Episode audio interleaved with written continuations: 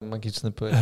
E, zakończenie się różni od rozpoczęcia, bo jest dłuższe. W sumie i tak to potem wycinam, ale przynajmniej mam miejsca, w których mogę sobie pod, podłożyć rzeczy. Cisza.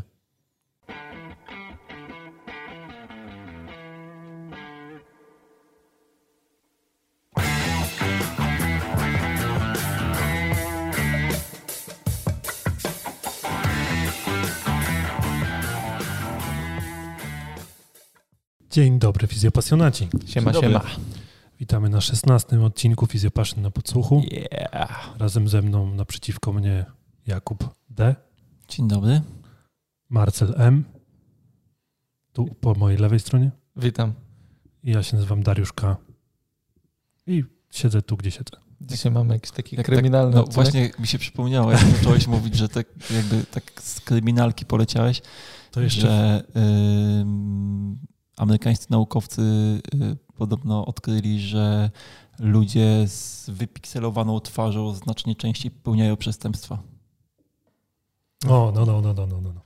Co to jest wypikselowana twarz? Taka No wiesz. na zdjęciu, że jej nie widać. Ro- Rozmycie na twarzy. Tak, A, jak ci w, Martel nie zczaił jeszcze żartu. Nie. Ale spoko. Trudno. Natomiast pomyślałem, że rzeczywiście, skoro nas tak przedstawiłem, to może dam nam chociaż potem wyedytuję czarne paski na oczy. O, Pięknie. klasa. Nie? Żeby Ci nie z paskami na oczach też częściej są przestępcami. Teraz, teraz podobno... Dalej nic. A, teraz doleciało. Ale e, teraz podobno na YouTubach kryminalne tematy są bardzo na czasie, więc my jesteśmy na czasie. Ale w jakim sensie kryminalny temat? No, jest dużo kanałów, które opowiadają jakieś historie kryminalne, wiesz, w takich szczegółach, że e, niby znałeś historię, ale okazuje się, że jak ktoś ci ją opowie z tymi szczegółami, to nabiera to zupełnie innego Mhm. kontekstu i takie kanały. Moja Natalka lubi oglądać y, programy o psychopatach, różnych dziwnych takich mordercach. I nie wiem, czy powinno mnie to cieszyć, czy, czy martwić trochę. Wiesz, Myślicie, tak. że szuka inspiracji? czy... Może coś sobie rozładowuje w ten sposób. Może, może, Może dzięki temu nie udusi cię poduszką. Może, może. Pozdrawiamy Natalkę. Jeszcze muszę do niej napisać, bo mam do niej prośbę. E, dobrze, chłopcy. W takim razie przechodzimy do... Chłopcy. Chłopcy. To młode wilcy, tak? Przepraszam, młode wilcy. E, przechodzimy do kącika społecznościowego, tym przydługim wstępem. No właśnie, A- dzisiaj nie możesz powiedzieć, nie przedłużając Tak. dłużej, bo już przedłużyliśmy. Tak. E, A w kąciku społecznościowym może y, zrobimy y, ten, taką małą reklamę naszego kolegi Alberta. Możemy zrobić jak No, najbardziej. To może bo- zaczniemy od tej. Tak, Reklamy. bo Albert Służewski zaczął nagrywać podcast, O, który super. nazywa się Osteolaboratorium. Osteolaboratorium. Osteolaboratorium. Ja niestety nie miałem jeszcze okazji przesłuchać, bo się wkręciłem w przesłuchiwanie materiałów z kursu z fizjologii i każdą wolną chwilę teraz poświęcam na to. Natomiast znając Alberta, myślę, że bardzo wartościowe rzeczy tam będą, więc jak Ja- tylko przesłucham fizjologię, to zabieram się za jego podcast. Ja miałem Czyli za pół okazję roku. przesłuchać. No. Ja miałem okazję przesłuchać minutę, tylko chciałem sprawdzić, jak to brzmi jakościowo, czy będę tego słuchał, czy nie. I okazuje się, że brzmi dobrze jakościowo, więc będę No to tego super. słuchał, ale jeszcze nie znalazłem sobie czasu. A. Natomiast to po 20 minut, ten pierwszy odcinek przynajmniej miał po Tak? 20 minut. O, O, no to może w jakiejś przerwie. To dzisiaj, jak będę składał szafkę w gabinecie, to Dobrze. To z Albertem. dokładnie. Dobra, to Albert Albertem, a tutaj Daniel nam pisze, e, że jest trenerem personalnym. Przepraszam, nie wiem czy personalnym, trenerem w każdym razie. E, I jako, że właśnie nie chciał odsyłać ludzi do fizjo z każdą małą błahostką, to zaczął się kształcić w kierunku treningu medycznego i terapii manualnej, czyli coś, co jakby mówiliśmy, że jest fajnym rozwiązaniem Mhm. dla, dla trenerów personalnych. Więc Czyli w nawiązaniu do Zgadza naszego się z nami. ostatniego odcinka. tak, tak, Okej. Daniel się z nami zgadza. Super. E, Tu taki pean, z reguły ich nie przytaczamy, ale ten mnie urzekł, że e, jak dla mnie to wygraliśmy z Netflixem, bo fajnie się nas słucha i ogląda, więc super. I e, zwinny y, y, YT. Planujemy też wygrać finansowo z Netflixem. Czyli, o, super. Tak, i, Trzymam za słowo. i jak już będziemy mieć 700 odcinków, to też wprowadzimy taką opcję odtwórz cokolwiek, jak już To ludzie nie będą Znaczy, ogarniać, ogóle czego ten, chcą posłuchać. mnie ten guzik przeraża, nie? Naprawdę. Czemu? Że, no, no, że ktoś po prostu siada i jest tak znudzony, że puszcza odtwórz cokolwiek, odtwórz losowo. Nie, mi się wydaje, że to jest, y, jak masz taką klęskę urodzaju jak na Netflixie, czyli otwierasz listę i nie wiesz, co masz wybrać, po prostu nie jesteś w stanie się zdecydować, to klikasz wtedy otwórz losowo i może akurat. No myślę, że to może też dobierać trochę na bazie jakichś tam wcześniejszych twoich wyborów. Jakiś Plus wyobraź sobie, że masz spór z małżonką, nie z małżonką, z partnerką, e, że nie wiecie, co, co włączyć i się kłócicie. Najgorzej. Jakbyś tak miał taką sytuację, to wtedy Ja klikasz. tak nigdy nie mam. Ja też tak nie mam, ale są ludzie, którzy tak Bo mają. ja Bo zakładam, Justyna że... zawsze wybiera. Wiesz co, ja zakładam, że... y, mm, Ale u mnie jest dokładnie tak samo. Ja więc- zakładam, że jakby sz- sz- szczęśliwa kobieta, to Szczęśliwy szczęśliwy dom. dom. Wiesz, jakby... Tak, u, u mnie to też pada e, to jest, wiesz co, to jest też e, coś takiego, że ja uważam, że ja mam na większość rzeczy wywalone i zgadzam się z Justyną po prostu, więc jak z czymś się nie zgadzam i na czymś mi To zależy, to ona decyzja, no. jakby, nie, to ona jakby wtedy odpuszcza, bo wie, że faktycznie mi na tym zależy, nie? bo to się zdarza rzadko. Natomiast a propos Netflixa jeszcze, jeśli mogę, to ostatnio miałem pacjenta, taki kącik y, gabinetowy. Miałem pacjenta jakby z tej branży y, i mówił mi, że Netflix ma ciekawy system zatrudniania, natomiast jakby bardzo uczciwy. I oni mówią, że jakby u nas pracuje się najciężej na rynku i zarabia się najwięcej. I ludzie zwykle tam pracują na przykład W sensie w Netflixie, czy co? tak, w Netflixie. Pracuję tam 3 lata i to jest jakby taki dojazd, że mało kto wytrzymuje dłużej. Natomiast zarabiają tam bardzo dobry hajs i jak masz to w CV, to potem już cię każdy weźmie, bo na pewno No, dasz też. radę, nie? Taka ciekawostka. Taka ciekawostka. Widać, że się dawno nie widzieliśmy, bo gadamy No. o różnych dziwnych tematach. Dokładnie. Eee, co miałem powiedzieć? A, zwinny YouTube. Zwinny YouTube właśnie nam skomentował to, że, że jesteśmy lepsi niż Netflix i e, pisze, że proponuje fizjopaszyn na podsłuchu co tydzień. Spoko. Myślę, że W sensie, no... Mm, może odtworzyć sobie co tydzień. dobra i za, za to właśnie e, inny użytkownik hmm, nie wiem jak przeczytać ten nick. Sufenable, Sufenable, jakkolwiek. Nie wiem po jakiemu to. Może po francusku? Sufenable? Noble. Yy, Z kolei pisze, że dobre rzeczy trzeba sobie dawkować, bo spowszedniają, więc nas myślę, że uratował, Aha. więc nie, nie będziemy robić tego. Co Czyli zostajemy co dwa tygodnie. Zostajemy co dwa. Uff. Uf. Ale z ciekawostek jeszcze, tak mi się przypomniało, skoro już dzisiaj tyle opowiadamy. Yy, Wiecie, że brązowy kolor właściwie nie istnieje?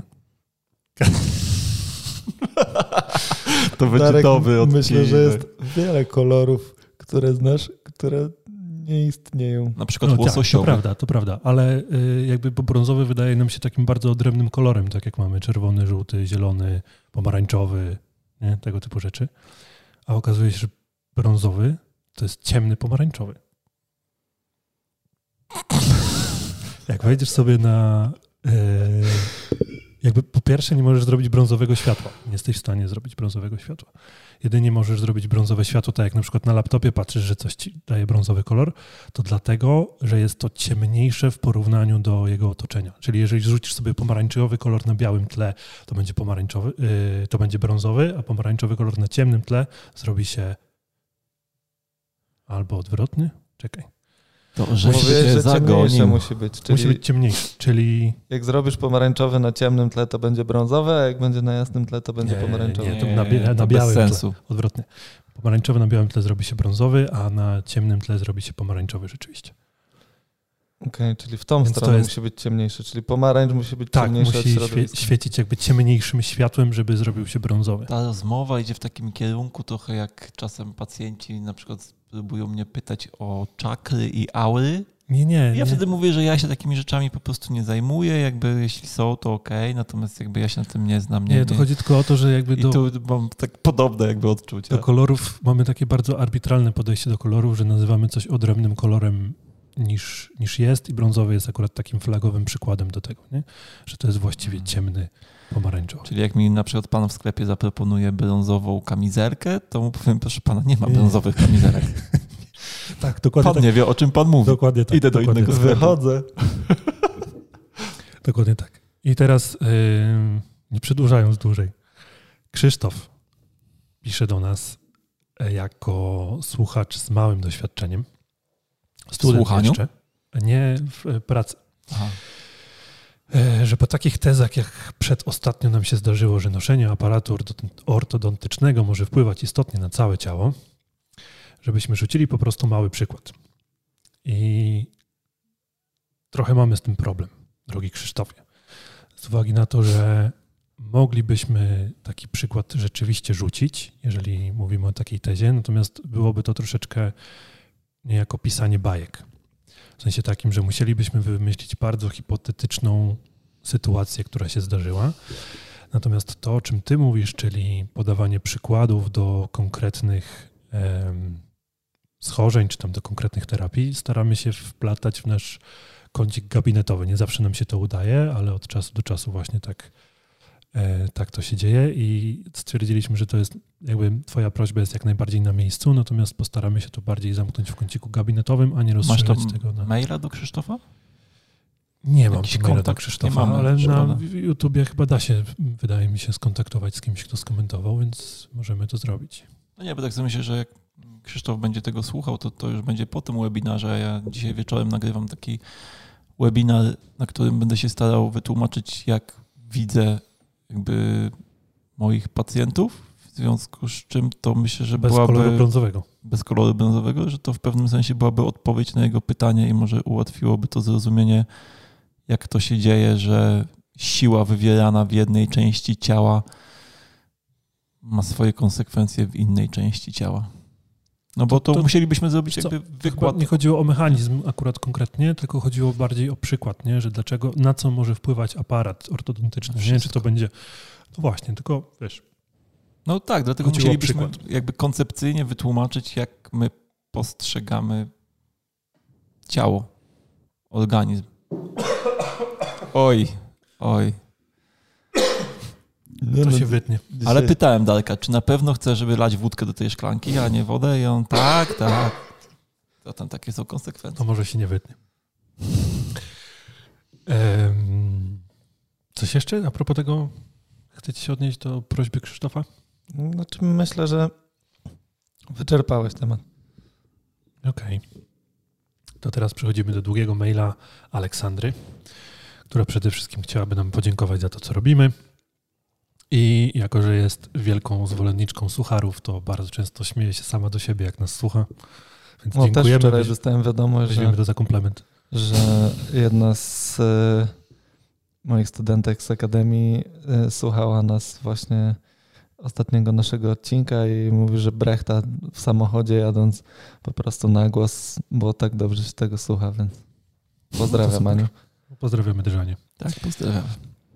No i y, Oli historia jest taką historią dość mm, rzadko spotykaną, bo najpierw zrobiła studia na Politechnice, ale potem stwierdziła, że praca w laboratorium to to nie jest to, czego oczekuje od życia i tak pomyślała o fizjoterapii, już przy tej fizjoterapii została. I teraz jest na drugim stopniu studiów fizjoterapii. Jest jeszcze drugi stopień? Jak Znaczy, nie można już zacząć Nie można już zacząć. Ale pewnie jeszcze jakieś... Niedobitki Stare- jeszcze. Chciałeś e, zasugerować, że Ola kłamie po prostu. Nie, bo ale nie ma takiego stopnia. Zastanawiam, czy to jest, wiesz, legitny mail. Jak z brązowym. Jak z brązowym, dokładnie tak. Ehm. Okej, no i teraz tak, przytoczę całe pytanie. Bo Ola masz cztery tematy. Damy radę. Jedziesz, Ola. W swojej pracy zawodowej, eee, czekajcie, bo to jest jakby bardzo dziwny wyświetlacz. W swojej pracy zawodowej w fizjoterapii zauważyłam, że brakuje mi mentorów. Pracując w gabinecie, prywatny plus umowa z NFZ, można się zniechęcić.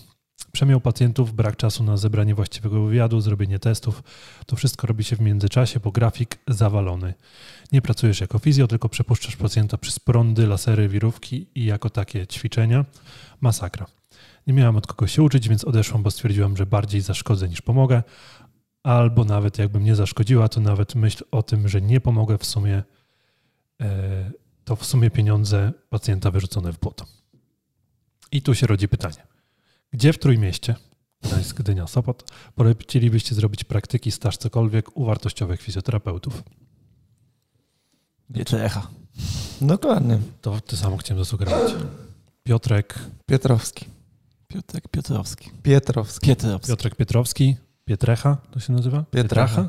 Pietrecha. Zawsze Piotreka. jest problem z praktyką w prywatnym gabinecie, nie? Bo ja na przykład mam z tym troszeczkę problem, żeby kogoś wpuścić do mojego gabinetu, w sensie takim, że Patrzcie, a mnie wpuścił.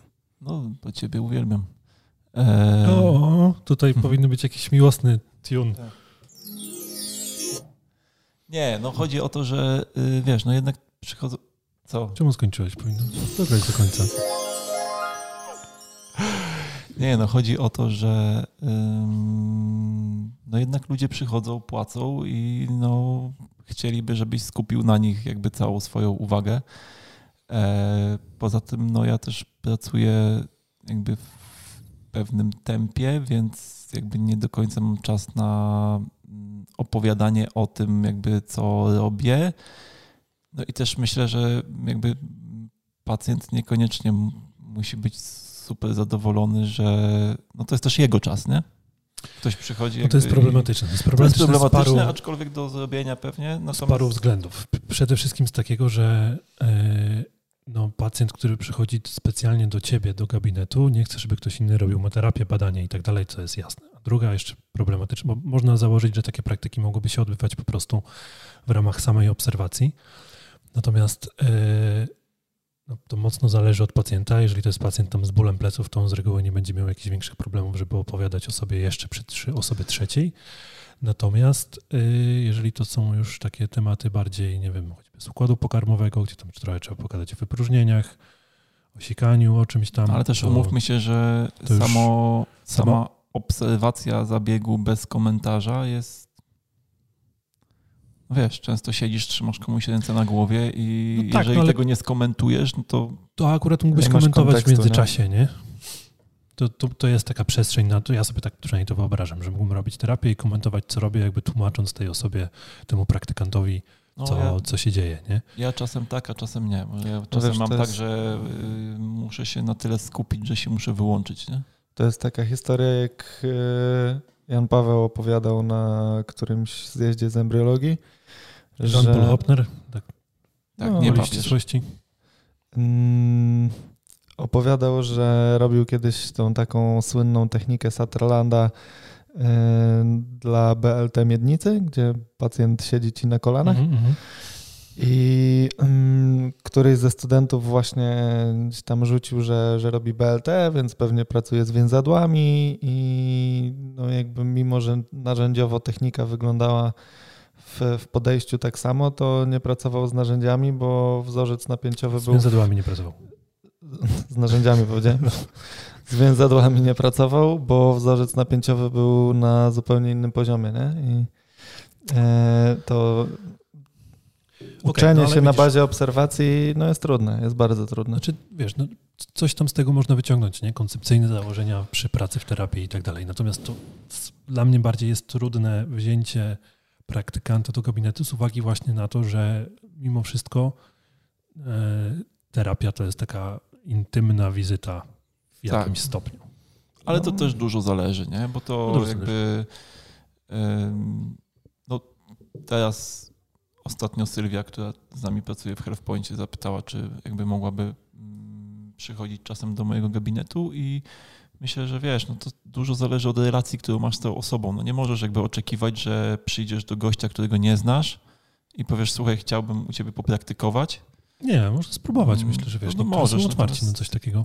Ja miałbym jakby duży problem z tym, żeby kompletnie obcą osobę wpuścić też do swojego gabinetu, nie?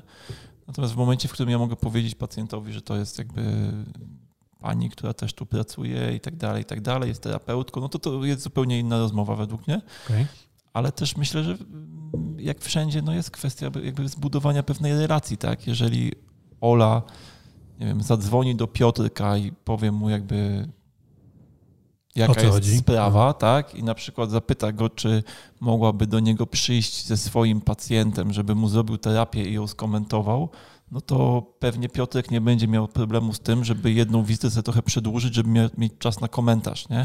No A z to... czasem można zbudować relacje na tyle, że no nie wiem. To chciałem Oli podpowiedzieć, że e, dobrym rozwiązaniem jest przyjście ze swoim pacjentem. Wtedy załatwia to wszystkie problemy, o których mówiliśmy wcześniej.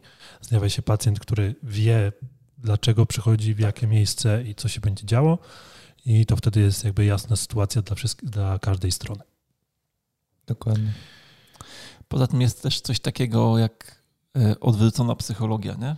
Czyli jeżeli No, tak się to chyba nazywa, że jeżeli, psychology, no. no, że jeżeli chcesz jakby coś od kogoś, jeżeli Ola na przykład chce coś od Piotrka, to najlepszym wyjściem jest zapytanie Piotrka, co może dla niego zrobić.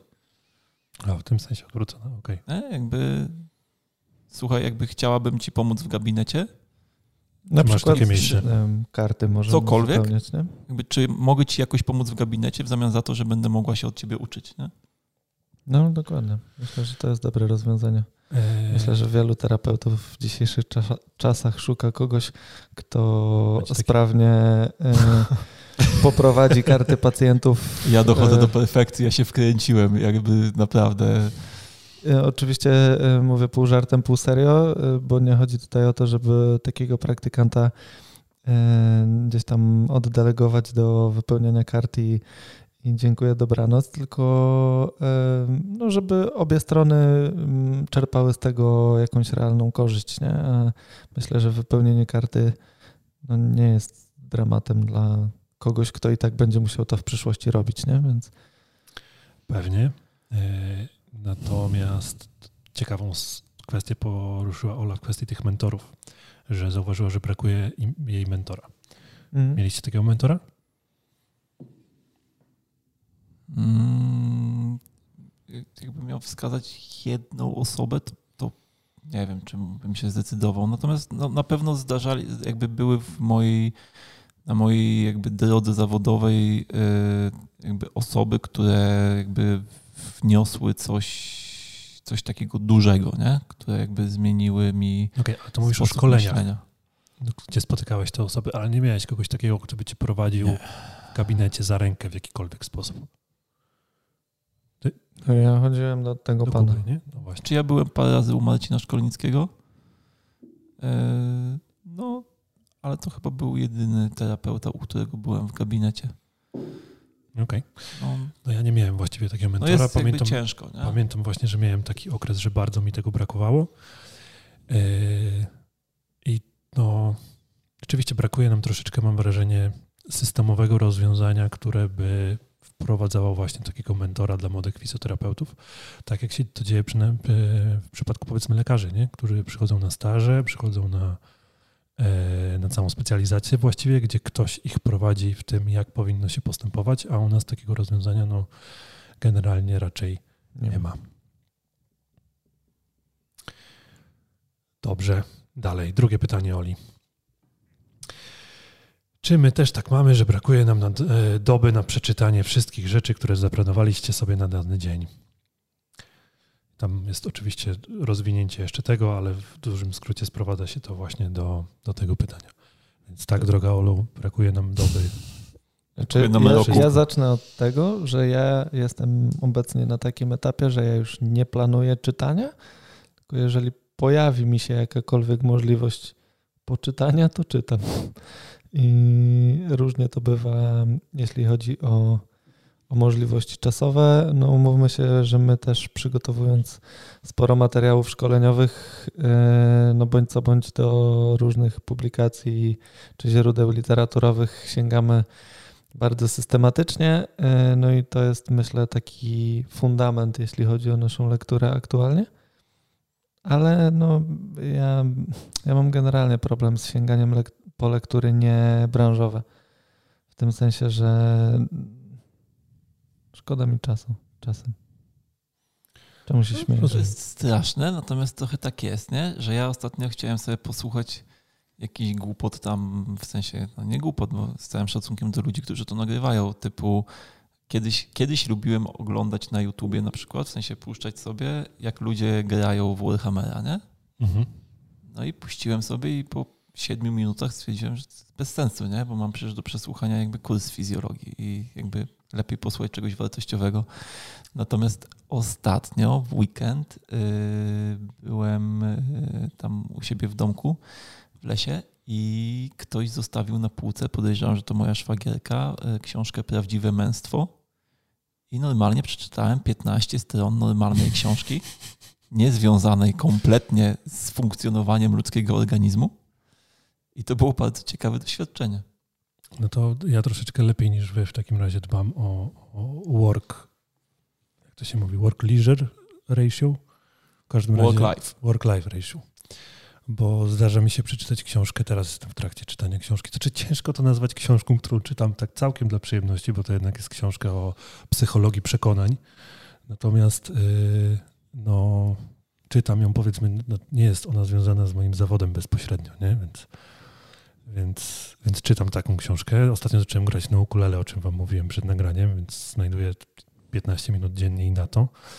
A e, co do słuchania takich głupot, co ty mówisz, no to ja regularnie słucham takiego podcastu, który wychodzi raz na dwa tygodnie, więc raz na dwa tygodnie mam 3 do 5 godzin słuchania o e, grach komputerowych. Jako, że nie mam czasu grać w gry komputerowe, to przynajmniej sobie o nich posłucham. No to ja tak miałem właśnie z Warhammerem, nie? Nie mam czasu grać, to chociaż sobie popatrzę, jak inni grają. To musi być bardzo przykre. Co nie?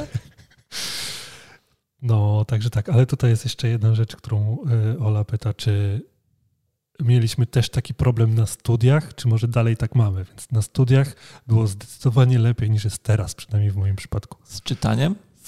Czasem na rzeczy. Czy ja na studiach nie wiem, czy miałem potrzebę czytania.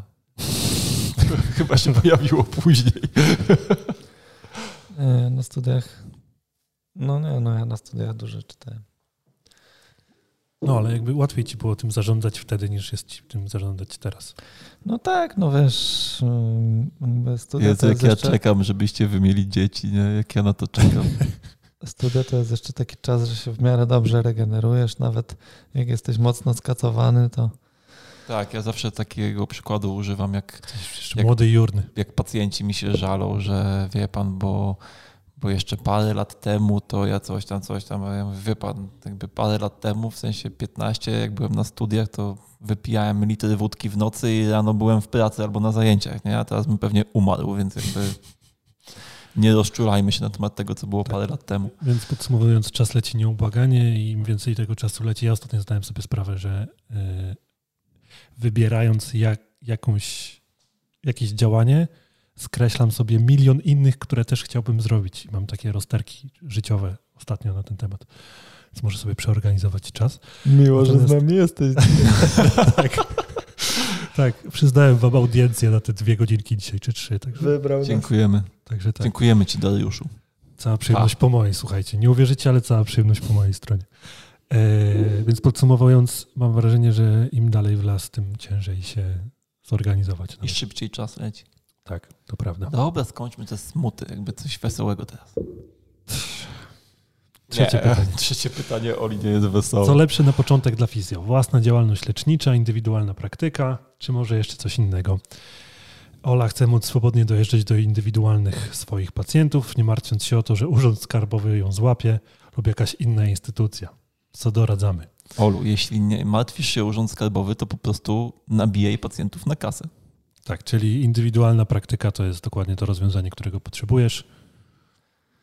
To są bardzo indywidualne sprawy. Ja To wszystko jeszcze zależy, Olu, od tego, jaki dochód z tej pracy z pacjentami świadczysz, bo jest możliwość generowania dochodu bez własnej działalności, ale tam jest jakiś limit e, Tak, finansowy. ale nie wiem, czy tam nie ma jaki. też takiego warunku regularności tego dochodu. Tego też nie wiem. Więc z tym ci nie podpowiemy, ale jeżeli już miałabyś wybrać jakąś formę, to ta indywidualna praktyka powinna być wystarczająca, jest najprostsza. Zresztą troszeczkę sobie o tym porozmawiamy w temacie głównym naszego odcinka, ale z tego, co tutaj piszesz, to bezpośrednio do ciebie myślę, że właśnie to będzie ta indywidualna praktyka, co powinno ci twoje potrzeby zaspokoić. Tak. I na koniec, a na koniec to już są peany. O, jak miło. Jeszcze nie wiesz, jakie. Ale no jak peany, to peany. Ola nas ogromnie podziwia za naszą wiedzę, jaką posiadamy i podejście do pacjenta i ogólnie to, co robimy. I jakbyśmy się chcieli przeprowadzić do Gdańska i otworzyć drugą filię, to, to mamy do niej maila. Spoko. Spoko, Ola. Jakby znajdź O- lokal, otwieramy już- Health Point Gdańsk. Jak już Ola założysz indywidualną praktykę, to y, będziemy cię ścigać i puścimy franczyzę do, do Gdańska. Więc y, niech Tak. to będzie dla ciebie motywacja do tego, żeby, żeby tą swoją działalność w niedługim czasie.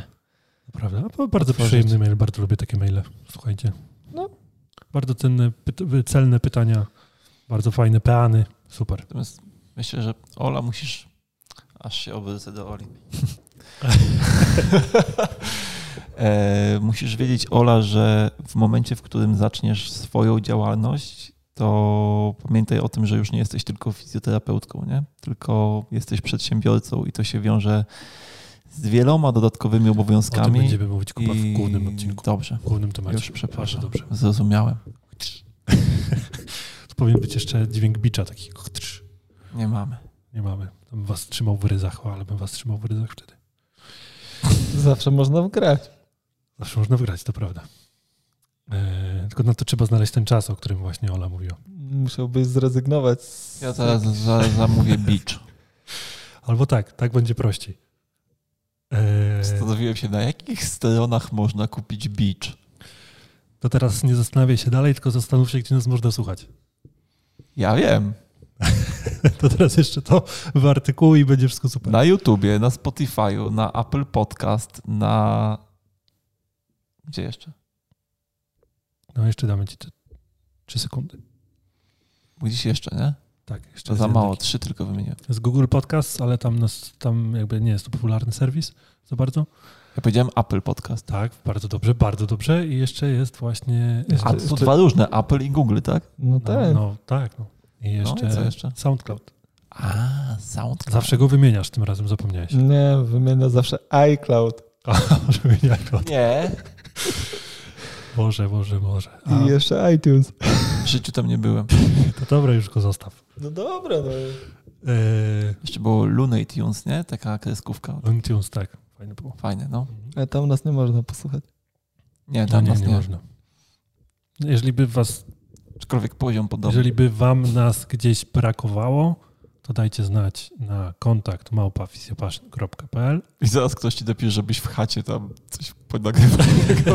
Indywidualny podcast robimy. No dobrze, Dokładnie. E, I na ten sam mail przypominam kontakt małpafizjopaszyn.pl ślemy różnego rodzaju pytania, do których się odnosimy na podcaście. Pytania, e, jak to się mówi? W każdym razie na różne tematy. Na wszystko tak. odpowiemy. Jeśli będziemy znali odpowiedź, a jeśli nie znamy odpowiedzi, to, myślimy, to też odpowiemy. Wiemy. Dobrze. Moi drodzy, to co? Przechodzimy do Nobli. Uuu. A czy ja mam jeszcze coś powiedzieć? Co tak, oczywiście. Powiedz co nowego Fizjopaszyn. Ostatnio zapomnieliśmy, to tym razem powiedz. Tym bardziej, że jest dużo nowości. o tym gadać, a teraz to jest... Super, mamy dużo nowości. Słuchajcie, um, mamy w końcu naszą nową platformę szkoleń online. I tu powinien być jakiś taki przycisk. Nie ten. Oj, ten też nie? Ten też ten, Zdecydowanie. To jest ten. Tak. Brawa. czekaj, czekaj, to zrób to jeszcze raz. Zapowiedz to jeszcze raz i zrobimy to z oklaskami. Mamy nową platformę szkoleń online. A tak zupełnie serio, to mm, możecie od kilku dni mm, śledzić nasze działania i swoje wykupione u nas kursy, czy też darmowe kursy, które Wam udostępniamy na platformie edukacyjnej fizjopaszyn.online i tam teraz e, przekierowaliśmy całą działalność internetową, e, która wokół fizjopaszyn się dzieje. Przez jakiś czas nie będziecie w stanie też skorzystać ze strony fizjopaszyn.pl, na której będzie przekierowanie jedynie do właśnie platformy online'owej i przekierowanie do naszego bloga, gdzie będziecie mogli sobie z treści tego bloga skorzystać, a my spróbujemy naszą stronę przywrócić do czasów świetności.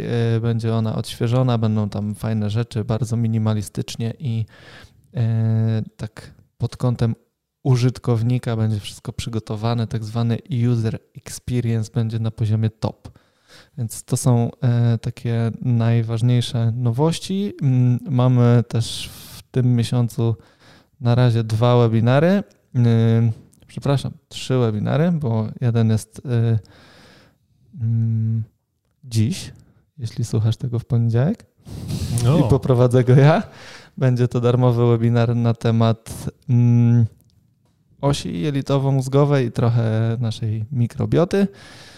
I trzy dni później poprowadzę webinar na temat terapii zatok, co z perspektywy manualnej możemy zrobić pod kątem pracy z takimi pacjentami.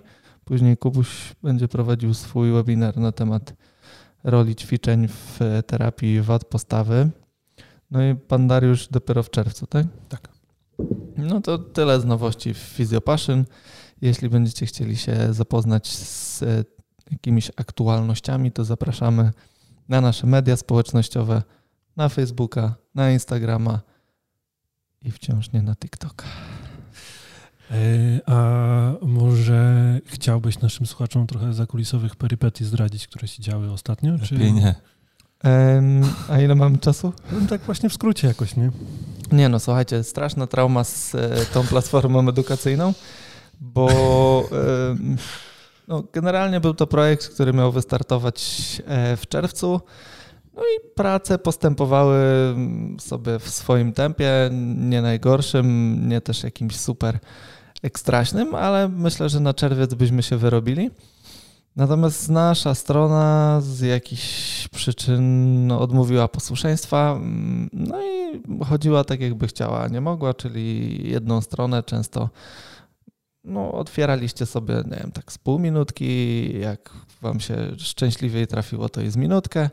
Więc korzystanie z takiej strony, no umówmy się, no, nie jest frajdą i nie jest radością. Tym bardziej, jeśli chcecie się dostać do jakichś swoich materiałów w strefie kursanta, a tam 7 razy trzeba się przeklikać.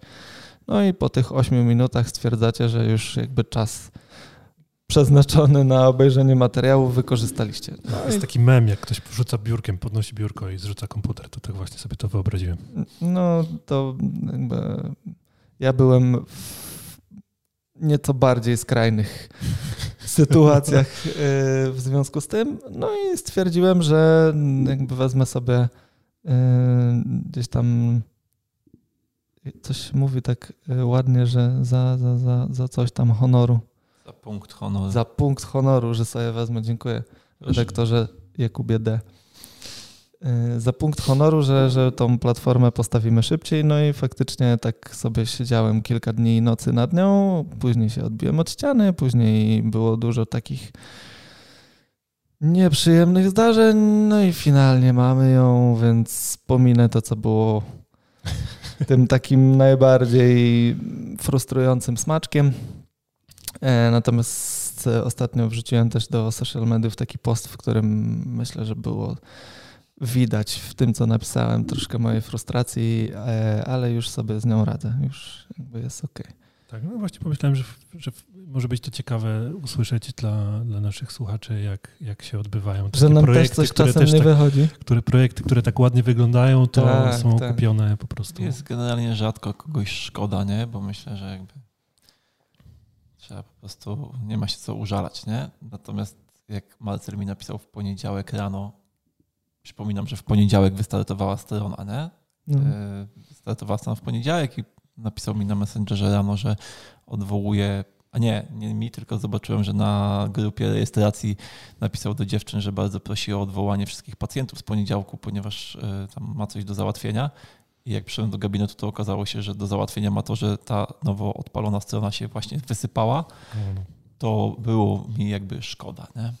Rozumiem. Nie, to, to już był luzik, to tylko musiałem odwołać jeszcze z wtorku i środy pacjentów i tak mniej więcej 40 godzin spędzić przed komputerem, żeby manualnie przyznać każdemu naszemu użytkownikowi na platformie dostęp do jego kursów, bo niestety różne systemy, które to zrobiły wcześniej, nie zrobiły tego najlepiej. No, no tak. To super. Tyle u nas. To super. To teraz... Noble. Noble. Dawaj, dajesz, Dariusz. Zastanawiałem się, czego przytaczać w ogóle, ale pomyślałem, a co tam? To ja się przytoczę. Więc w dziedzinie medycyny, bo z reguły tak, z reguły przytaczam albo z dziedziny medycyny, z dziedziny biologii, podobne historie.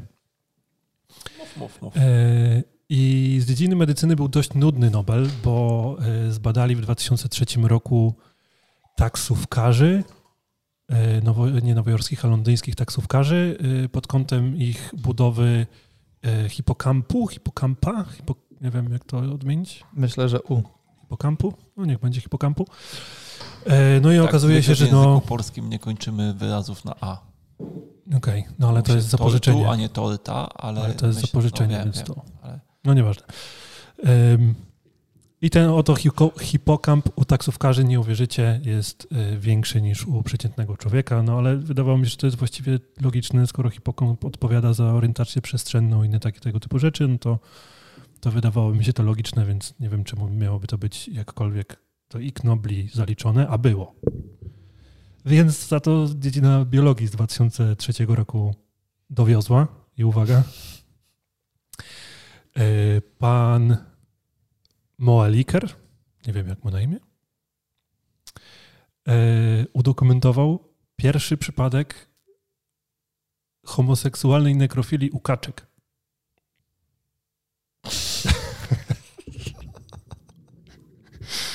Teraz pozwolę, żeby to tak wiecie, żebyście przemyśleli chwilę. Nie? Implikacje potencjalne tego wszystkiego. I teraz y, on po prostu opisuje historię. Stary, czekaj, czekaj, ten pan na pewno ma czas na czytanie wszystkiego, na co ma ochotę. No właśnie, słuchaj, historia była taka, że pan sobie siedział w nowo wybudowanym skrzydle y, jakiegoś tam instytutu, w którym pracuje. I odkąd powstało to nowo wybudowane skrzydło, jako że było nowo wybudowane, to y, zdarzyło się ptakom o nie przypieprzyć po prostu i, i zabić. No i e, historia była taka, że właśnie usłyszał huk zobaczył, co się, chciał zobaczyć, co się stało, no i widział to I zobaczył coś, czego nie chciał zobaczyć. I zobaczył coś, czego nie chciał zobaczyć, ale zaintrygowało go to, bo no, jak często spotykasz homoseksualnego nekrofila i to jeszcze szczególnie wśród kaczek. Więc zaczął badać literaturę i okazuje się, że homoseksualizm u kaczek jest na poziomie 3 do 17% bodajże, już teraz nie pamiętam dokładnych wartości. E, I e, natomiast nekrofilia też się zdarza, ale nekrofilia się zdarza i jest e, heteroseksualną nekrofilią. Rozumiesz? Wow. A teraz on zaobserwował coś niebywałego, bo ta bardzo rzadka, to bardzo rzadka nekrofilia i właściwie rzadki homoseksualizm był połączony w parze. No, kilkanaście procent to nie taki rzadki. I mało tego, on się pokusił o to, żeby zwłoki tej kaczki zabrać i zbadać, czy nie ma na przykład cech, e, właściwie jako, mimo że to była męska kaczka, kaczka czy nie ma cech żeńskich, czy to może e, pan kaczka nekrofil się pomylił, rozumiesz? I okazuje się, że nie, że, że no nie mógł się pomylić, że wiedział, co robi. Przerażające jest to, że zaczynamy rozkminiać ten temat. Ale bo i widzisz, i to jest właśnie. To Zaczyna mnie właśnie, on ciekawić. To właśnie o to chodzi. To są właśnie dobre i knoble, które na początku sobie myślisz, bo... co za bzdura, a potem zaczynasz, że to nie jest takie głupie wcale. Czy ktoś na przykład zbadał, czy homoseksualne kaczory są homoseksualne czy biseksualne? W sensie, że te kaczki, a. że jakby nie rozmnażają się? Nie wgłębiałem się w ten temat, ale wydaje mi się, że są biseksualne i co jeszcze ciekawe, właśnie tam było y, zaznaczone w tym artykule, że one przejawiają jakby zachowania, które mają prowadzić do stosunku, ale do samego stosunku najczęściej nie dochodzi. Czyli wiesz, jak te kaczki zakładam, że mają jakiś taki swój taniec zgodowy, to, to jakby dwa Ale jak to powiedziałeś, to widziałem, że tak lekko zakręciłeś tak. tyłkiem. Mógłbyś tak. to rozwinąć? to tak, tak mogę to rozwinąć. Tak sobie wyobrażam właśnie taniec zgodowy kaczek, że tak kręcą tyłkiem. Musimy iść nad Odrę zaraz po nagraniu podcastu. Marcel zbladł, więc nie wiem jakby... Marcel nie dźwiga tego tematu. Słuchajcie, e, przed nagraniem tego podcastu wciągnąłem dość dużo cukru, potem czasnąłem kawkę i było wszystko dobrze, aż do momentu poznania historii o homoseksualnych kaczorach, nekrofilach. To mnie Kaczorze nekrofilu, bo to na razie jest A, jeden okay, tylko taki udokumentowany. Znaczy nie wiem, czy od 2003 roku coś się zmieniło, ale no... Przerosło, przerosło. Takie historie. Znaczy, no, jestem trochę w szoku. Bo to ciężki temat jest tak naprawdę. To jest ciężki temat. Okazuje się, że nie tylko u ludzi takie rzeczy występują. No. Dobrze. To tym optymistycznym akcentem. Powiedziałbym, że ciekawe, ale no nie dziś. Przypomniał mi się taki kawał o Odre i kanapkach, ale to innym razem. W innych okolicznościach. Dobrze, to e, Marcel, weź tam nam przeklikaj dżingiel zamykający kącik.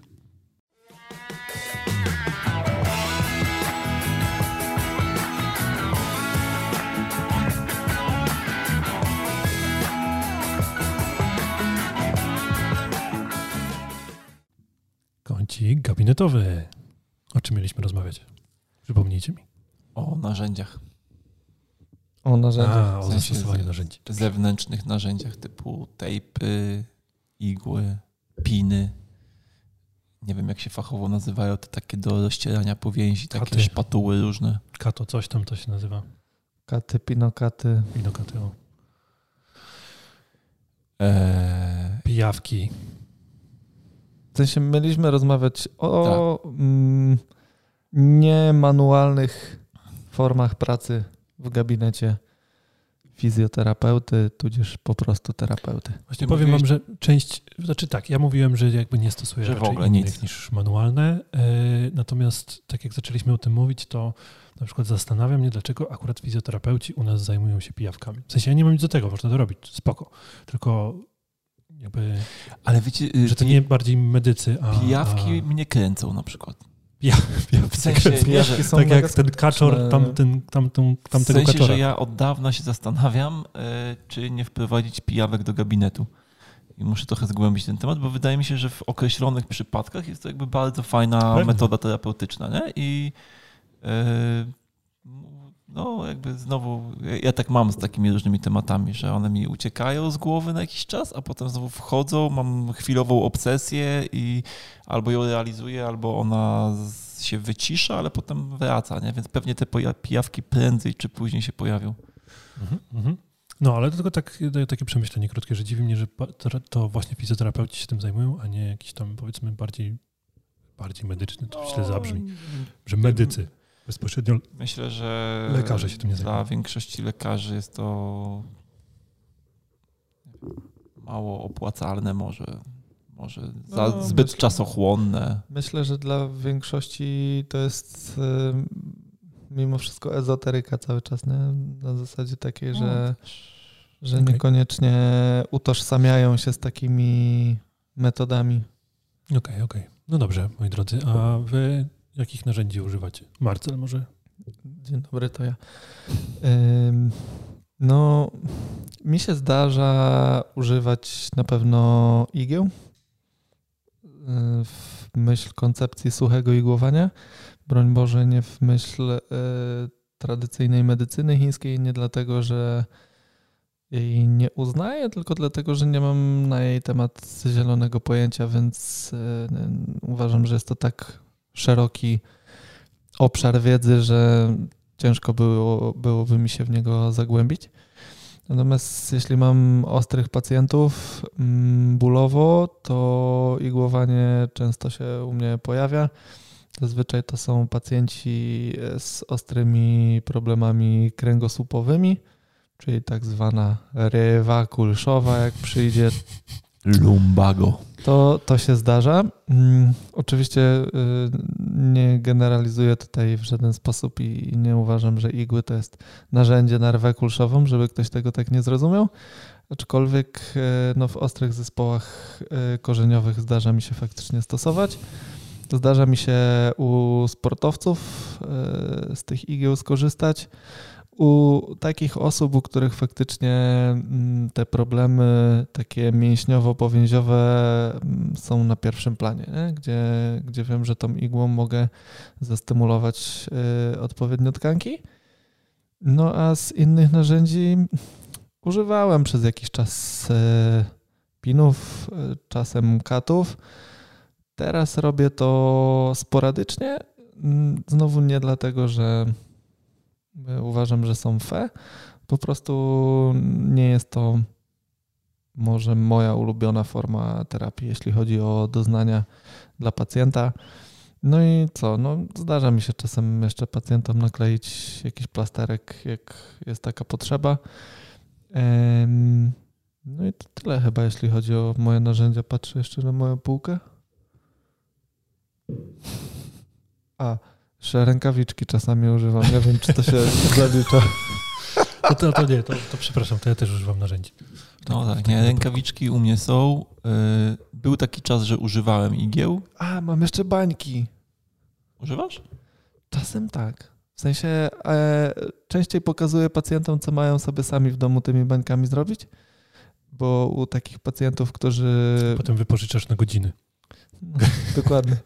Którzy mają um, bardzo dużo restrykcji w, na poziomie powięzi powierzchownej, gdzie ta tkanka tłuszczowa jest mocno e, taka zbita i, i, ogranicza jednak bądź co bądź e, swobodną wymianę płynów w określonych obszarach ciała, no to ja sobie tą banieczką tam robię robotę, nie? Albo z blizną czasami, jak mam taką wsysniętą, to sobie ją troszkę podsysam, nie? Nie, no ja był taki czas, że igieł używałem, ale jakoś ostatnio nie.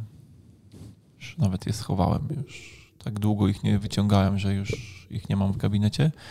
Natomiast tejpy mam i tejpy wykorzystuję u, po urazowych pacjentach, po jakichś tam skręceniach, takich historiach. E, czasem u ostrych pacjentów zatejpuję tak, żeby mu ruchomość jakby, żeby sobie krzywdy nie robił, żeby mu bardziej tak przypominało o tym, żeby spokojnie z tą okolicą. No i u, u ciężarnych czasem brzuchy podklejam tejpem. Okej, okay, no y, mi się zdarza pacjentów odesłać właśnie do kogoś, kto się posługuje pinami i, i, i katami i innymi tymi dziwnymi narzędziami. E, właśnie w momencie, kiedy mam wrażenie, że tam jest mocny problem mięśniowo mocny problem mięśniowo-powięziowy, z którym trzeba by po prostu sobie szybko poradzić, to, to, to zdarza mi się odsyłać właśnie do takich terapeutów.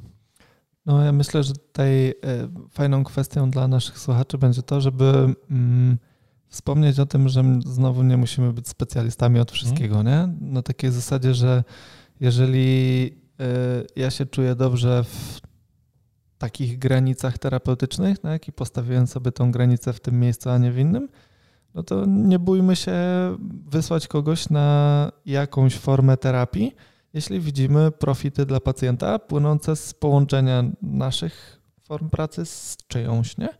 Bo mm, no, szczególnie mm, osteopatom się zarzuca e, często mm, taką bierność względem innych podejść terapeutycznych na zasadzie takiej, że osteopata zrobił tam jakąś swoją pracę i no i organizm jakby znajdzie sobie drogę do zdrowia, nie?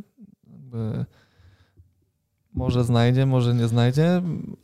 Czasem no, pacjent. Wiesz, jakby ludzie naprawdę przeginają. Nie? Ostatnio było u mnie w gabinecie dziecko, które było u pewnego znanego osteopaty. No, dziecko jakby naprawdę z dużymi problemami, które wymaga moim zdaniem intensywnej terapii e, takiej neurofizjologicznej, e, pracy z logopedą, neurologopedą i no jakby ja widzę moją rolę w tym całym procesie jako wspomaganie do takiej dość intensywnej rehabilitacji. Natomiast no, pan osteopata powiedział, że za 6 tygodni wizyta kontrolna i absolutnie żadnych innych form terapii, bo organizm teraz musi sobie radzić. Nie? No, no jest problem, jeżeli jesteśmy dogmatyczni w czymkolwiek, nie? To zawsze jest problem. No, a często łączenie różnych podejść daje naprawdę fajne efekty, bo nawiązując jeszcze do tego naszego ostatniego odcinka, jeśli my się czujemy lepiej w biernych formach terapii, a pacjent mm, widzimy, że pacjent wymaga też zaktywizowania i włączenia e, w proces terapii w stopniu większym niż przyjście na wizytę, no to, mm, to róbmy to po prostu. Nie? Myślę, że to naprawdę duży profit dla pacjentów, a, a nikt nam, może inaczej, nie stracimy pacjenta w sytuacji, kiedy mm, pokierujemy go do kogoś, kto zajmuje się trochę innym obszarem terapeutycznie niż my. Z tym, a, no z tym traceniem pacjentów to jest też takie, nie? Bo tylko, że to zaraz Darek mi powiesz, to będzie w innej części tego odcinka. Nie, nie, no mów, mów. E, że no, trzeba sobie zawsze jakby też postawić granicę, jakby do którego momentu jesteś terapeutą, a do którego momentu jesteś przedsiębiorcą. Okay. Bo y, jakby jeżeli chodzi o tracenie pacjenta, to to jest jakby podejście biznesowe, tak? Muszę zatrzymać pacjenta. A jeżeli chodzi o podejście terapeutyczne, no to w momencie, w którym widzisz, że no, ten pacjent skorzysta bardziej na wizycie w innym gabinecie, no to powinieneś go odesłać. Ale tak naprawdę ja nie wiem, czy to jest tracenie pacjenta. W sensie takim, jeżeli, wiecie, No. mam takich pacjentów, których zdarzyło mi się odesłać gdzie indziej wtedy, kiedy była taka potrzeba, a jak im się coś stało, to wracają znowu tutaj, bo wiedzą, że jeżeli właśnie będzie taka historia, że tu się kończą moje kompetencje, no to wiedzą, że im powiem, że tu się kończą moje kompetencje, a nie będą do mnie przychodzić przez najbliższe 10 miesięcy albo lat. No dokładnie. Aczkolwiek też trzeba uważać, bo ja kiedyś musiałem e, przeprowadzić rozmowę wychowawczą z jednym moim pacjentem, e, bo on jakby stwierdził, że on jakby przestaje jakby chodzić do lekarza i ze wszystkim jakby co mu się działo, przychodził najpierw do mnie i jakby No, kiedyś przyszedł w takim stanie, w którym zdecydowanie powinien iść jakby do, lekarza, nie? I e, No to znowu skrajności. Nie, no to mi się, mi się już zdarzyło kilku pacjentom powiedzieć, że jeżeli nie pójdą najpierw do lekarza, to ja już jakby im nie robię terapii mają się po prostu nie pojawiać. I rzeczywiście tych pacjentów straciłem. To mam na myśli dwóch takich pacjentów, którzy właśnie stwierdzili, że lekarze to są źli, okropni i niedobrzy i one, i one już tam nie chce iść. Więc powiedziałem, że no wie pani co, no, póki pani tego nie zbada, to ja się nie podejmuję terapii i no więcej nie przyszło, ale tak naprawdę bardzo się cieszę, bo jakby no, nie czułem się na tyle bezpiecznie, żeby prowadzić z tą pacjentką terapię, czy z tymi pacjentami właściwie obydwoma. No, tym bardziej, że pamięć ludzka jest krótka, nie? I ktoś ci powie, nie, nie, panie Darku, proszę jakby mi zrobić terapię, yy, a jak się pomimo tego, że ty uważasz, że jest przeciwwskazanie, albo może nie jest przeciwwskazanie, ale przed terapią jest wskazanie do pogłębienia diagnostyki, na przykład obrazowej, ale jak zrobisz tą terapię i coś się stanie, to już jakby No tak, pewnie no pacjent zapomni, że Że przed chwilą ci tak ufał chwilą- bezgranicznie. Wręcz jakby wymusił na tobie jakby tą terapię. No ale To wiesz, to, to to samo, tak co- naprawdę jest rola terapeuty, żeby w tym Tak. momencie postawić granicę i powiedzieć, że nie, a Tak. nie się ugiąć pod, pod presją pacjenta. To jest to samo, co położne mówią, nie? że przychodzą jakby kobiety na poród y, ze swoim pomysłem na poród i na przykład z tym, że ma nie być cięcia, albo ma nie być cesarki, Mhm, albo mhm. coś tam. Natomiast w- jakby koniec końców, no to jakby położna musi zadecydować, bo jeżeli cokolwiek pójdzie nie tak, to nikt nie będzie ona pamiętał będzie tego, jaki miał pomysł na ten poród, tylko będzie pamiętał to, że położna nie zareagowała, nie? No bo wiesz, w tym momencie to jest jej odpowiedzialność. Tak. No i bardzo dobrze, że tak to wygląda, uważam. E, dobrze. Coś nie wyczerpaliśmy tego tematu chyba, mam wrażenie, Nie? narzędzi. Czy wyczerpaliśmy ten temat, co myślicie? trochę odbiegliśmy, natomiast no myślę, że ze względu na to, że nie używamy tych narzędzi jakoś bardzo dużo, no to nie będziemy się jakoś mega rozwijać w tym O, temacie. mam pomysł. Może nasi słuchacze nam napiszą, z jakich narzędzi korzystają, em, jakie problemy starają się zaopatrzyć w swoim gabinecie, wykorzystując takie narzędzia. Chętnie poczytamy w komentarzach i przytoczymy ewentualnie w następnym odcinku. Oczywiście. No to jedziesz tam, Martel, zmieniaj. Kącik.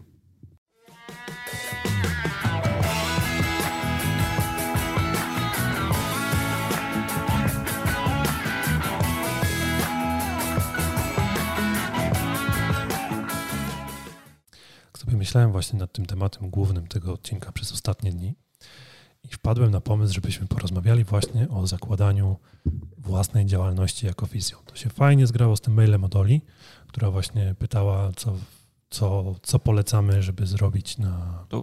Do Starcie? urzędu trzeba pójść. I, tak. I, I teraz pytanie do Was, moi drodzy. Jak myślicie, czy są jakieś kryteria, które najpierw powinno się spełnić, zanim się pomyśli o, o własnej działalności? Czy jest jakiś moment konkretny, który, kiedy można powiedzieć, że to już, czy im wcześniej, tym lepiej? Co sądzicie? Jakie są Wasze doświadczenia i co sądzicie?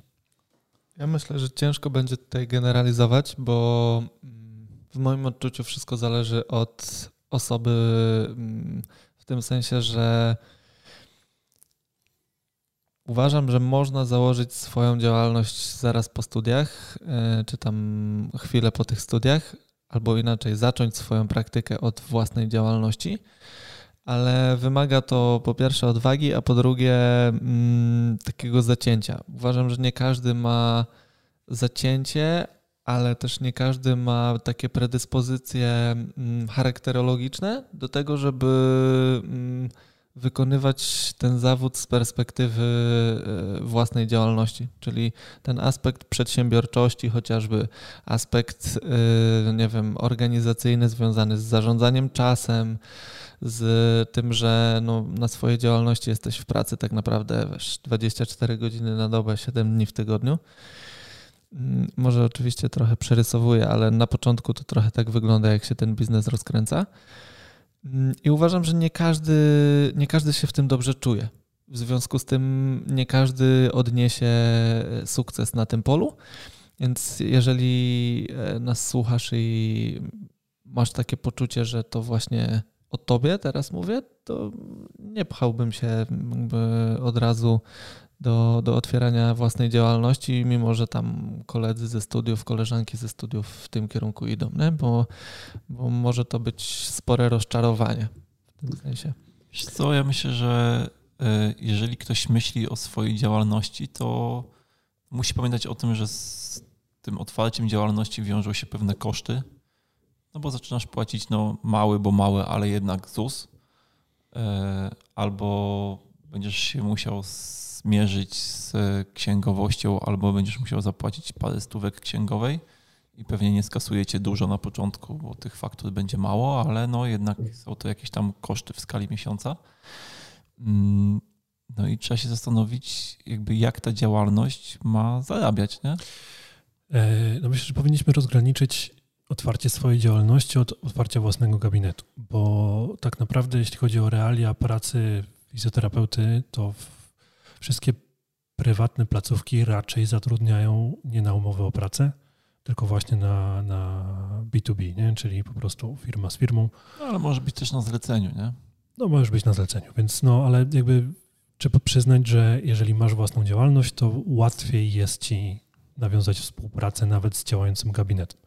Więc to jest jakby jeden aspekt tego. Natomiast otwieranie własnego gabinetu to jest przedsięwzięcie. I to jest tak naprawdę duże przedsięwzięcie. Na pewno trzeba się zastanowić nad tym, czy stać mnie na otworzenie własnego gabinetu, bo jakby mamy koszty związane z samym gabinetem, mamy koszty związane z, jakby z tym, co Kuba mówił, czyli z otwarciem firmy, księgowością, telefonem czy czymkolwiek takim.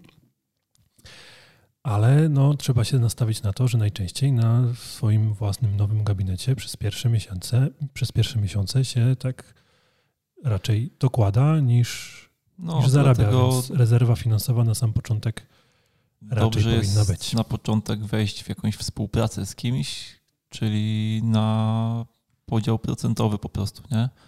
Wtedy no tyle, ile zarobisz, tyle zarobisz, natomiast jak nie zarobisz, no to no to nie zarobisz, nie? Ale też nie poniesiesz kosztów i mhm. to jest jakby taka wygodna bardzo forma współpracy, szczególnie dla początkujących terapeutów. Natomiast też yy, myślę, że warto zwrócić uwagę, bo to jest coś, z czym ja się jakby spotkałem, jak no właśnie gdzieś tam zaczynałem przyjmować w gabinecie, że yy, ludzie jakby znajdowałem czasem całkiem duże i fajne placówki, które chciały, żebym u nich jakby pracował, yy, właśnie w podziale procentowym, więc jakby ok. Natomiast potem się okazywało, że y, no, jakby ich pomysł na zapełnienie mojego gabinetu był taki, że ja go zapełnię. Natomiast no jak jesteś początkującym terapeutą, to zapełnienie swojego gabinetu jest bardzo trudne. Nie? I właśnie. niewiele placówek jakby dba o to, żeby ten gabinet zapełnić. Nie? No to była moja taka przestroga właśnie dla, dla młodych terapeutów, którzy próbują wejść we współpracę z jakimś tam działającym gabinetem, czy działającą przychodnią, czy czymś takim. E, są nakłonieni do tego, żeby założyć własną działalność, i potem okazuje się, że, że to się rozjeżdża dokładnie pod tym, pod tym kątem, co ty mówisz, czyli placówka się spodziewała, że ten młody terapeuta przyjdzie ze swoimi pacjentami, a młody terapeuta spodziewał się, że przychodzi do placówki, która mu zapewni pacjentów. Więc takie rzeczy to są rzeczy, które wypadałoby dogadać na samym starcie. No myślę, że trzeba się nastawić e, w tej opcji, o której teraz opowiadacie, na obustronne zaangażowanie. Nie? Myślę, że to sprawdzi się najlepiej, czyli mm, ani terapeuta nie powinien w 100% zrzucać odpowiedzialności za to, jak będzie się rozwijać baza jego pacjentów na tą placówkę, w której, e, z którą wchodzi we współpracę, ani placówka nie powinna w 100% wymagać od tego terapeuty, że, że on zrobi wszystko sam. Nie? Myślę, że mm, kluczowe tutaj będzie odnalezienie takiego miejsca, w którym zarówno terapeuta, jak i e, zatrudniający będą znowu w ramach wymiany no, mieć takie wspólne flow i, i będą w stanie zbudować razem jakiś taki proces rozwojowy, nie? z którego oboje koniec końców będą później zadowoleni. Nie? Tak. Coś mi wpadło do głowy jeszcze i mi umknęło już. Wpadło i wypadło? Wpadło i wypadło, więc może zupełnicie Nie, Ja myślę, że tutaj znowu jest kwestia yy, tej jakby odwróconej psychologii, nie? Że jakby dla mnie na przykład idealną sytuacją byłoby jakby na dzień dzisiejszy, w momencie, w którym no, mamy klinikę i powiedzmy, że no, nie mamy teraz jakby miejsca dla kogoś, nie? Natomiast zakładając, że mamy na przykład ktoś nam się z ekipy wykruszył i mamy jakieś wolne godziny gabinetowe, no to na dzień dzisiejszy dla mnie idealną opcją jest to, że przychodzi na przykład właśnie młody terapeuta i mówi chciałbym tu przyjmować pacjentów, jakby w czym mogę wam pomóc, nie? I wykazanie jakiejkolwiek inicjatywy na temat, no nie wiem, jakby ludzie mają różne dziwne umiejętności, które mogą się przydać, nie? Może się okazać, że nie wiem, jesteś terapeutą, ale robisz fajne grafiki, które możemy wykorzystać na fanpage'u, nie? Albo jesteś terapeutą, ale potrafisz, e, nie wiem, fajnie nagrać filmik reklamowy, cokolwiek, nie? Jakby przychodzisz i mówisz, chciałbym tu przyjmować, a przy okazji mogę wam jeszcze zrobić to i to i jakby rozmowa jest zupełnie inna wtedy, nie? No ja myślę, że warto zwrócić uwagę na to, że zakładając własną działalność, już o tym wspomnieliśmy, ale podkreślić to mocniej, że zakładając własną działalność, stajemy się tak naprawdę przedsiębiorcami. Tak. Bo ja na przykład bardzo mało zdawałem sobie z tego sprawę, z, zakładając własną ja działalność i no, pierwsze miesiące były naprawdę dużo gorsze niż spodziewałem się, że, że będą. Potem jakoś, jakby jak już złapałem się z tym za bary i zobaczyłem, że okej, okay, że to są jakby jeszcze zupełnie inne pola, na których muszę się coś dowiedzieć, coś się muszę nauczyć, to dopiero wtedy zaczęło mi się to gdzieś tam powiedzmy spinać. No, mnie to potrwało trochę z tych czy innych przyczyn, natomiast no, no, trzeba wtedy tak o tym myśleć, nie? że to nie jest tylko kwestia tego, że ja tutaj jestem terapeutą i pomagam ludziom, bo taki mam, taki mam plan na życie, tylko przy okazji jeszcze trzeba zadbać o to, żeby żeby zarobić po prostu. Żeby zarobić po prostu, no. Ja myślę, że jeżeli macie w swoim otoczeniu, ja na przykład nie miałem nikogo, z kim mógłbym porozmawiać o biznesie, nie? Myślę, że jeżeli masz na przykład rodziców, którzy prowadzą swój biznes, to jest dużo łatwiej, bo biznes to biznes, nie? Jakby prowadzenie działalności zarobkowej, nieważne jakby czym ta działalność się zajmuje, ma pewne swoje Rządzi ustalone prawa, którymi się rządzi jeżeli ktoś y, prowadzi żabkę, to będzie ci potrafił podpowiedzieć różne rzeczy związane z prowadzeniem gabinetu. Jakby trzeba rozdzielić tutaj od prowadzenia terapii i prowadzenia gabinetu. Y, I musisz po prostu do tego podejść biznesowo. Musisz się zastanowić przede wszystkim, skąd będą klienci. Kto jest my twoją grupą docelową? My ich nazywamy pacjentami, natomiast pacjentami są w momencie, w którym e, no, już przyszli na terapię. Już są na terapii, nie? Natomiast językiem biznesowym musisz się zastanowić, skąd będą klienci, nie? Bo jeżeli otwierasz sobie działalność i nie pracujesz w przychodni, w której masz, no to była na przykład moja droga, nie? Że ja otworzyłem działalność, natomiast pracowałem w przychodni, w której na co dzień stykałem się z pacjentami, zrobiłem sobie wizytówki, jak pacjenci wychodzili po turnusie do, domu, no to i pytali, czy można się ze mną jakoś skontaktować, no to ja miałem wizytówkę, tak, można się ze mną skontaktować. Na dzień dzisiejszy jakby sprawa jest dużo łatwiejsza, bo, no bo mamy social media rozhulane, których natomiast musisz się zastanowić jakby, czy chcesz i potrafisz publikować w social mediach, nie? Znaczy każdy potrafi, umówmy się, tylko czy czy chcesz. Kolejny, kolejny skill, kolejna umiejętność, którą trzeba nabyć. Nie? To nie jest takie proste, jak się wcale wydaje. Tak. I jest to też jakby jakaś tam dziedzina, którą trzeba zgłębić, żeby robić to dobrze. Natomiast mi się teraz przypomniało, że e, już mi się zapomniało, że jak otwierałem działalność, to nie zdawałem sobie właśnie sprawy, ile z tego, ile z tego biznesowego, powiedzmy, świata trzeba ogarniać. Trzeba ogarniać. I miałem takie bardzo idealistyczne podejście, że no przecież jakiś tam przypadkowy pacjent się mi trafi i jak będę dobrym fizjoterapeutą, to ta poczta pantoflowa tak świetnie to działa, że napełni mi gabinet. I teraz tak, poczta pantoflowa działa, natomiast to nie jest tempo od dzisiaj jednego pacjenta, a za miesiąc już 30. To działa naprawdę powoli, powoli, powoli. A druga, yy, druga rzecz, o której chciałem powiedzieć, to że nie wiem, już nie pamiętam. To ja może w ramach przerywnika wtrącę, że no. często y, robiąc sobie właśnie takie założenia odnośnie mm, otwierania własnej działalności, robimy obliczenia. Tak? Ilu ja przyjmę pacjentów, jak to się przełoży na finanse.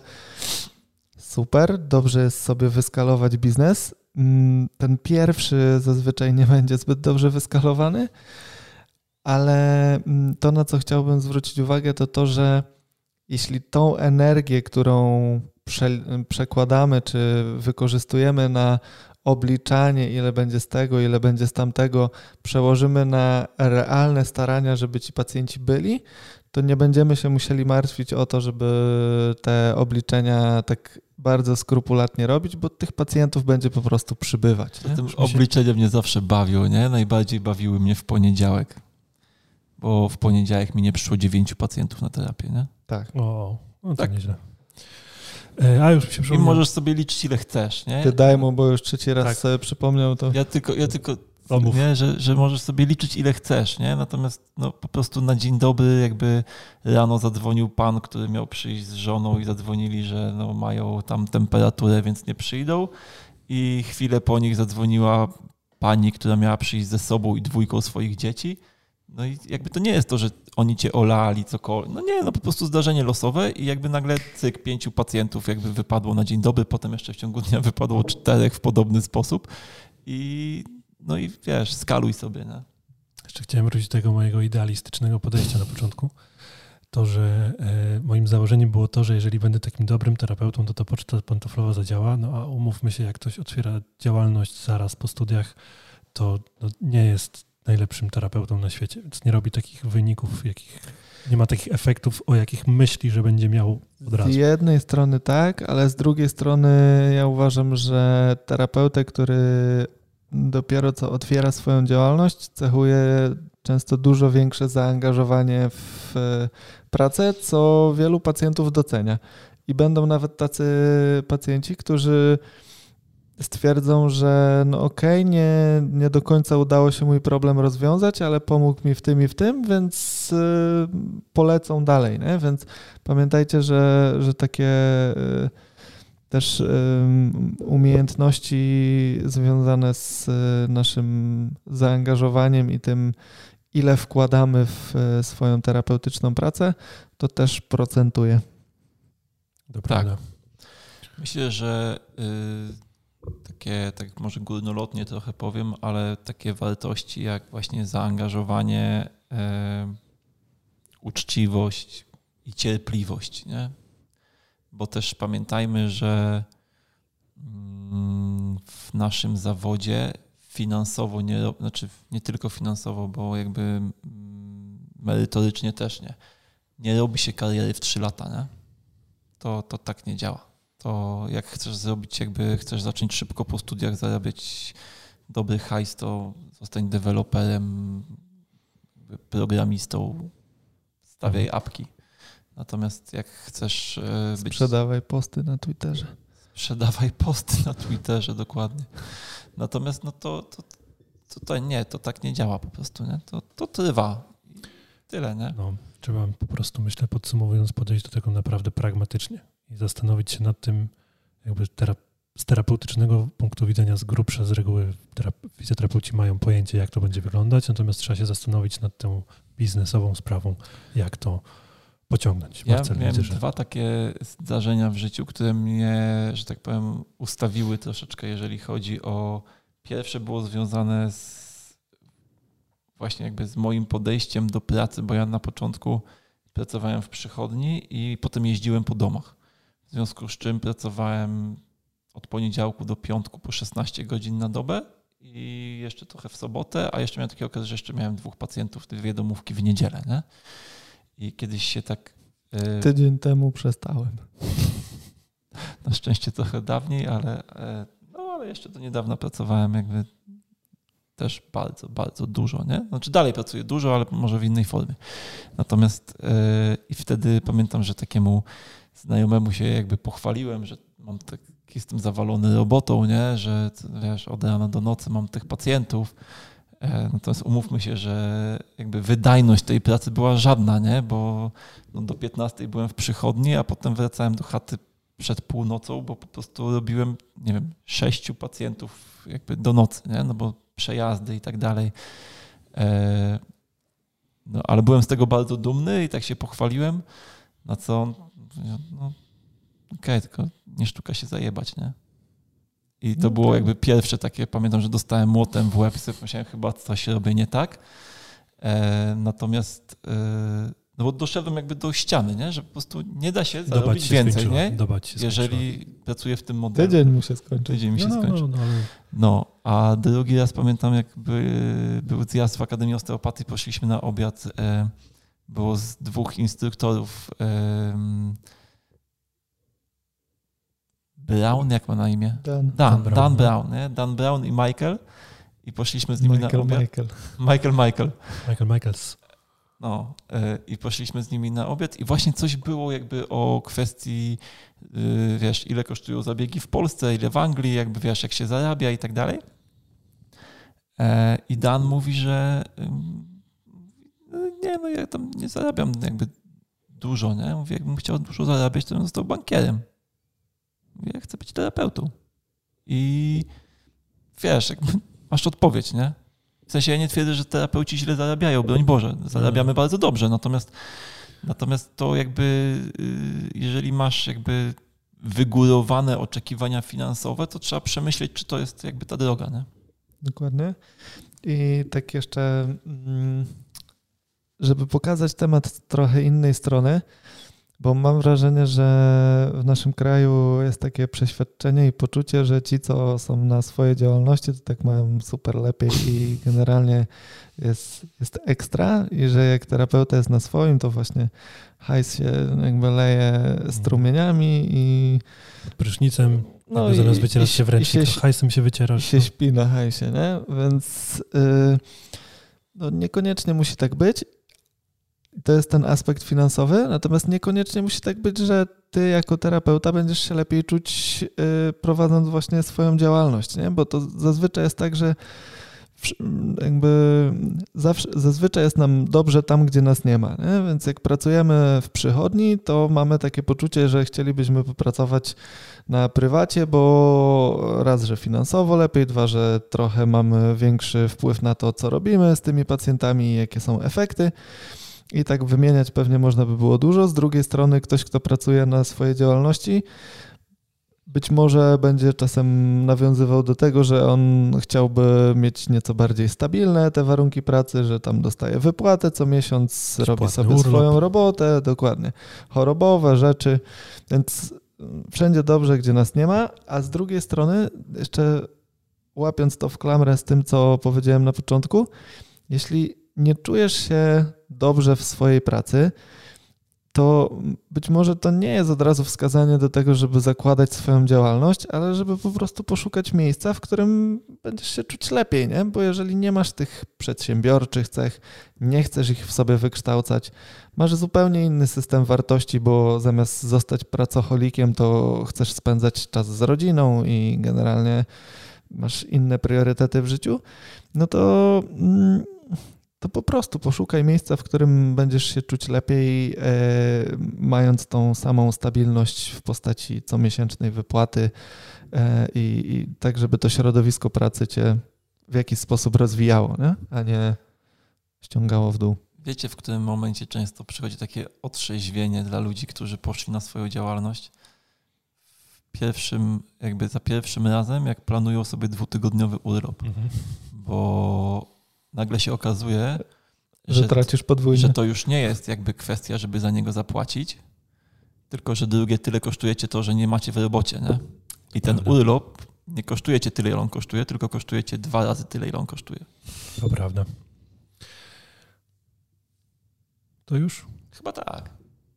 Także nie mamy dla Was po prostu odpowiedzi, kiedy jest najlepszy czas na założenie działalności i czy warto tą działalność założyć. Myślę, że musicie sobie na to pytanie Chociaż odpowiedzieć Właśnie sami. jeszcze jedno zdanie, bo mam wrażenie, że tak same minusy zaczęliśmy wymieniać jakby z tej działalności. A to nie jest tak, jakby wszyscy jesteśmy zadowoleni, że jesteśmy na, na, na, na własnych działalnościach.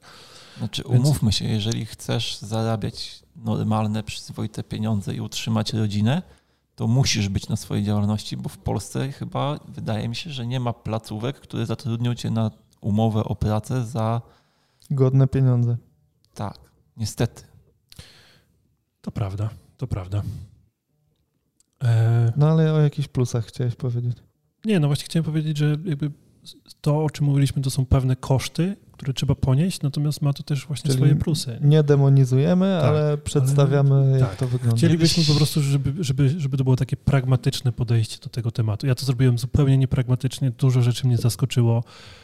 Summa summarum jestem zadowolony, nie? Ale no miałem taki okres, że no nie wiedziałem, co się dzieje generalnie.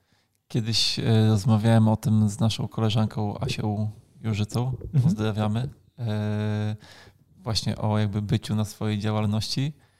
I Asia powiedziała takie fajne zdanie, że koniec końców e, plusów dodatnich jest więcej niż plusów ujemnych, więc Cytowała naszego prezydenta byłego. Dobrze. To co? Widzimy się za dwa tygodnie, słyszymy się za dwa tygodnie. Tak jest. si. A tak to sprawdzajcie Fizjopaszyn online. Może już fizjopaszyn.pl, czy jeszcze to nie tak szybko się stanie? Nie, no to, to będzie proces. Umówmy, umówmy się, że z tą stroną To będzie Dam jak, sobie czas. e, to będzie jak mm, zapełnianie grafika u nowego No okej. terapeuty. Okay. No, dokładnie. czyli Fizjopaszyn online, przypominam, kontakt małpa fizjopaszyn.pl. E, Tak. Przypominam, żebyście odwiedzali nas na Facebooku, Instagramie, Si. wszystkich innych profilach, wszędzie jesteśmy. Poza tym TikTokiem, no ale no trudno. Nie ma to nie ma. Dobra, ale to trzymajcie się. do zobaczyska. Pa.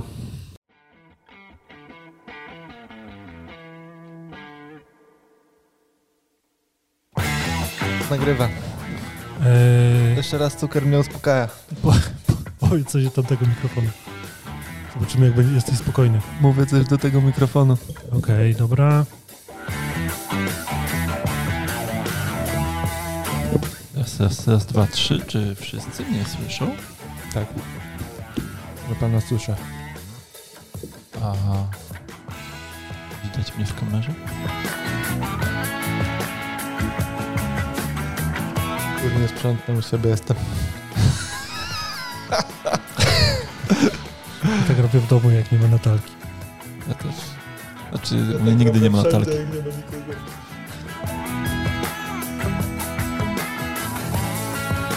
Możemy sobie kapkę? Szalił. A, jeszcze raz. Już się w ogóle nie odezwiesz wtedy.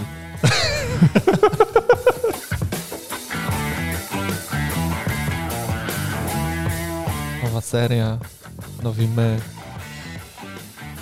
Może ja fryzurę zmienię. Myślę, że się? możliwości jest mocno ograniczony.